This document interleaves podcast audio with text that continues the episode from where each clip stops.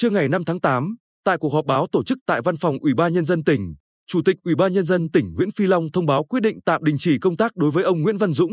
Giám đốc Sở Du lịch để xem xét, xử lý vi phạm về phòng chống dịch COVID-19. Thời hạn tạm đình chỉ công tác trong vòng 30 ngày kể từ ngày công bố quyết định ngày 5 tháng 8. Cùng với đó, Chủ tịch Ủy ban nhân dân tỉnh cũng quyết định thay đổi thành viên tham gia ban chỉ đạo phòng chống dịch COVID-19 tỉnh. Theo đó, ông Huỳnh Cao Nhất, Phó Giám đốc Sở Du lịch sẽ thay cho ông Nguyễn Văn Dũng tham gia ban chỉ đạo. Đồng thời theo phân công của Chủ tịch Ủy ban nhân dân tỉnh, ông Huỳnh Cao Nhất cũng chịu trách nhiệm điều hành sở, thực hiện các nhiệm vụ do Chủ tịch Ủy ban nhân dân tỉnh phân công trong thời hạn 30 ngày kể từ ngày 5 tháng 8. Được biết, từ ngày 31 tháng 7 đến ngày 1 tháng 8, ông Nguyễn Văn Dũng và ba người khác có tiếp xúc gần với nữ nhân viên làm việc tại sân golf FLC Quy Nhơn. Ngày 3 tháng 8, nữ nhân viên này có kết quả dương tính SARS-CoV-2, do đó ông Dũng và ba trường hợp khác thực hiện cách ly y tế tập trung. Trước đó, từ 6 giờ ngày 1 tháng 8, toàn tỉnh thực hiện giãn cách xã hội theo chỉ thị số 15 của Thủ tướng Chính phủ để phòng chống dịch COVID-19. Chủ tịch Ủy ban nhân dân tỉnh Nguyễn Phi Long cho biết, đến nay, toàn tỉnh có gần 300 ca mắc COVID,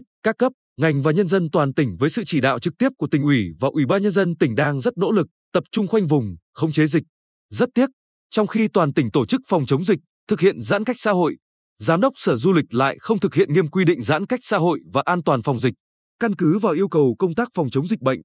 tôi đã quyết định đình chỉ công tác đối với ông Nguyễn Văn Dũng trong thời hạn 30 ngày để xem xét xử lý vi phạm. Được biết, sáng ngày 5 tháng 8, Ban Thường vụ tỉnh ủy cũng đã yêu cầu Ủy ban Kiểm tra tỉnh ủy tiến hành kiểm tra xem xét các dấu hiệu vi phạm của ông Nguyễn Văn Dũng để có cơ sở phục vụ các bước xử lý tiếp theo.